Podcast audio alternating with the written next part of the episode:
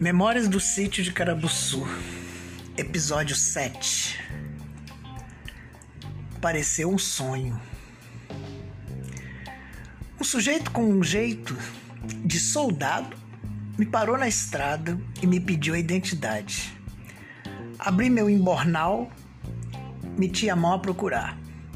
Pedaços de palha de milho seco, um toco de fumo de rolo, um canivete, uma forquilha com casca que eu ia fazer uma seta, um pedaço de pedra pome que passo na afta, um amarrado de cravo da Índia para espantar inseto, uns réis, um dente de jaguatirica, uma espiga de milho murcho, uma caixinha com chumbos e anzóis um pedaço de lápis preto, um caderno daqueles distribuído pelo governo, uma fita amarela encardida, mas que ainda guarda o cheiro do cabelo de Gabriele.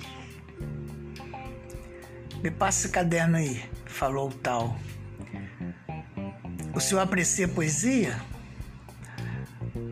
Boto gosto, mas o que procuro mesmo é informação.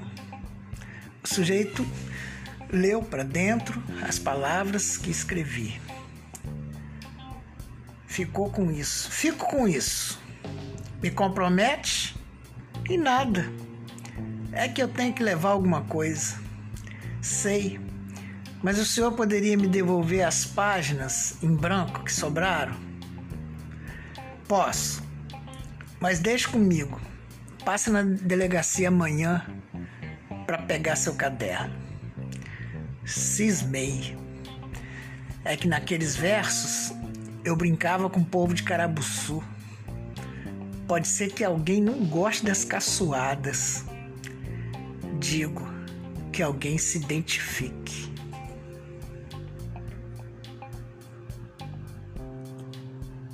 Música